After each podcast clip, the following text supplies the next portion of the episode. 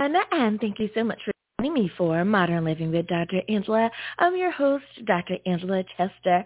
My guest today is Ronie Mc.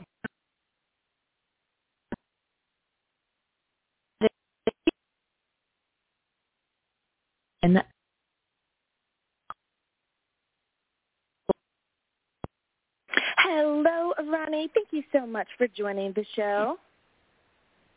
Uh, yeah, thanks for having me. Absolutely, absolutely. We had a little technical difficulty there. That's what happens yes. when it's a live show. But thank you so much. We are not going to stop the show because of some technical difficulty. Thank you so much for joining me here today. I am so excited to talk to you about your book. Now, the title of your book mm-hmm. is Reason of the Hope 10 Issues a Christian Must Face today. Interesting title. Can you tell us how did you come about that title? Well, um, yeah, when I was uh, trying to arrange um, the, the, writing of this book, um, I was thinking about what are the the, the most uh, difficult issues I encountered when I was in my twenties after universities. So I came up with okay, I always struggle with you know the reliability of the Bible, you know the creation versus evolution debate, all those end time uh, issues, about the Reformation, about moral laws, about the life miracles and parables of Jesus. So pretty much it summarizes all the things that I've been struggling with actually. And I thought, hmm, maybe I can write something that hopefully we can help others as well. Because uh, I'm pretty sure a lot of young Christians are dealing with these same topics that I dealt with many years ago. Mm-hmm, mm-hmm. Now, just a question to help even qualify even further.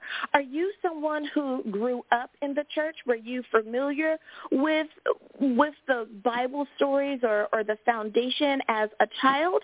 Or is coming to the faith something that happened a little later in your life? Well, I grew up in a nominal Christian home, um, saying that, you know, yeah, we, we call ourselves Christian, but we didn't really go to church. So we call ourselves like, you know, probably, uh, you know, a, a very lukewarm type of Christian, if you put it that way. Mm-hmm. So, but yeah, I'm not mm-hmm. familiar with the Bible. I, I was in my teenage years, I, I, I not heard of, of, of Genesis or Revelation even, even because the Bible right, is not available to us. Yeah. You know, and the reason why I ask that question is that I find that many people, just like your story, who will say, "Well, as a child, I did not attend church, and even though my Christ, my nope. my parents said that we were Christian, I didn't really learn yep. about Christianity until so much later." And and for for those of us who grew up in the church, we can we can see how um, how that little bit of a difference really does mm-hmm. make a difference. So thank you so much mm-hmm. for for not only sharing that, but for letting us letting us know how important it is whatever your faith is to pour it into your children when they're children mm. it, may, it makes it makes the, the the journey a little bit easier now as far as who who mm. you're trying to reach with this book um, would you say that it's a great book for people who are in the faith as much as those who are not in the faith that's true. There are two types of people that I really want to reach out. First is um, my my younger version. Uh, say, for example, you're a Christian already, and you're losing your faith because there are so many things in the secular world that's been telling you that your faith is not real or your faith doesn't have any evidence. So those kind of Christians who are still new in the faith, probably the the ones who just accepted Christ in their lives. So I really want to reach out to them and and and, and I want to say to them that hey, you've got a very very strong evidence-based faith. So that's one group of people, and the other group of people that I really want to reach are those secular agnostics, uh, where they're not really sure what to believe in. Yeah, they believe mm-hmm. that there might be a God, but they're really not into it. So I really want to, uh, you know, reach out to them as well. Mhm, mhm. And I think that that group, and thank you for for saying those those potential agnostics out there. Because for so many people it's as though they want to believe that there's a something. Mm. they just don't know where to focus that energy or or that information. So you are you are so right there. Now i want to ask about being an author. Is that something that you've always wanted to do? Or did you find that you really needed to share your information um, to, to be able to have this conversation with more people? And doing it as an author was most appropriate? Yeah, never in never in my life did I imagine that I'll write something, um, uh, even a book, a Christian book, even. Uh, probably the, the profession that I am right now really helped me push it because I'm I'm writing technical reports for my for, for my clients because I work as an environmental engineer and consultant, and and realizing mm-hmm. hey I, I can write hundreds of pages of, of reports then probably if I can transfer this uh, energy into writing something that I believe in, maybe I can make a difference to somebody's life. And that's where I'm coming from. And now, you know, since writing this book, uh, I think I'm really impressed to really explore more uh, faith-related topics that I hope, you know, mm-hmm. can help other people as well. Hmm. Now, do you think that um, because of your education and background as an engineer, that it has helped you in the way that not only you do your research, but how you present the information for others, for others to be able to to understand it in those bite-sized pieces? Absolutely, because you know what? Um, whenever I, I talk to someone, especially within the industry that I work on, we, we talk in a way that you know, if, if I need to present something, it needs to have a, a factual. It needs to have some basis. Uh, especially mm-hmm. in the engineering world, everything that we do needs to be precise. Uh, we deal with numbers, we deal with scientific facts and, and basis, and that's where really I'm coming from. If I want to relay some information about my faith, I also need to back it up with, with history, with science, with logic. And this is where really I'm, I'm more passionate about right now because I know that there are many Christians out there, good Christians, who just really accepted the faith out of emotions. You know, sometimes they're really just glad, oh, maybe just influenced by another friend. But here am I, you know, mm-hmm. trying to to to uh, reach out to people that hey, there are more more deep evidence of, of your faith, and you can explore it, and you can actually grow your faith even further. Mhm, mhm. You are you are so right there.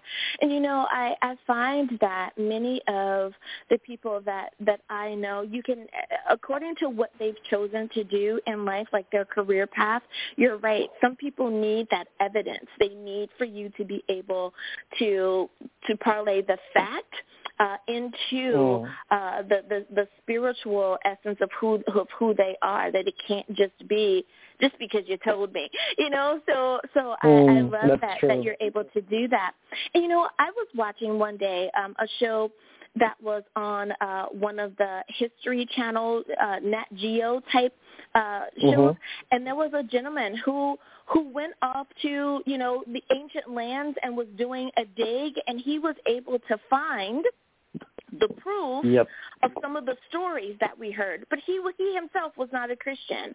I found that That's to be right. so amazing that because of the science, like what you're saying, it was the science mm. that allowed him to take a certain perspective but in that science, he was able to prove um, something that was very important to us from a faith perspective. So you have to you have to say all of that to say you have to keep doing what you're doing because we, we need you we need you to do that. Now in right. in a digital age where people are choosing to do things as a simple download. Um, are you are you finding that um, uh, the downloads versus tangible books, does that make a difference, you think, in how people absorb or take in your information? Or do you think it's, it's, all, it's the same across the board? I well, I, I believe it's still the same across the board, especially in the lockdown. I, I, I I'm coming from mm-hmm. um, Melbourne at the moment, and you know that Melbourne is now, you know, I think we're the record holder of the most lockdown city in the world right now.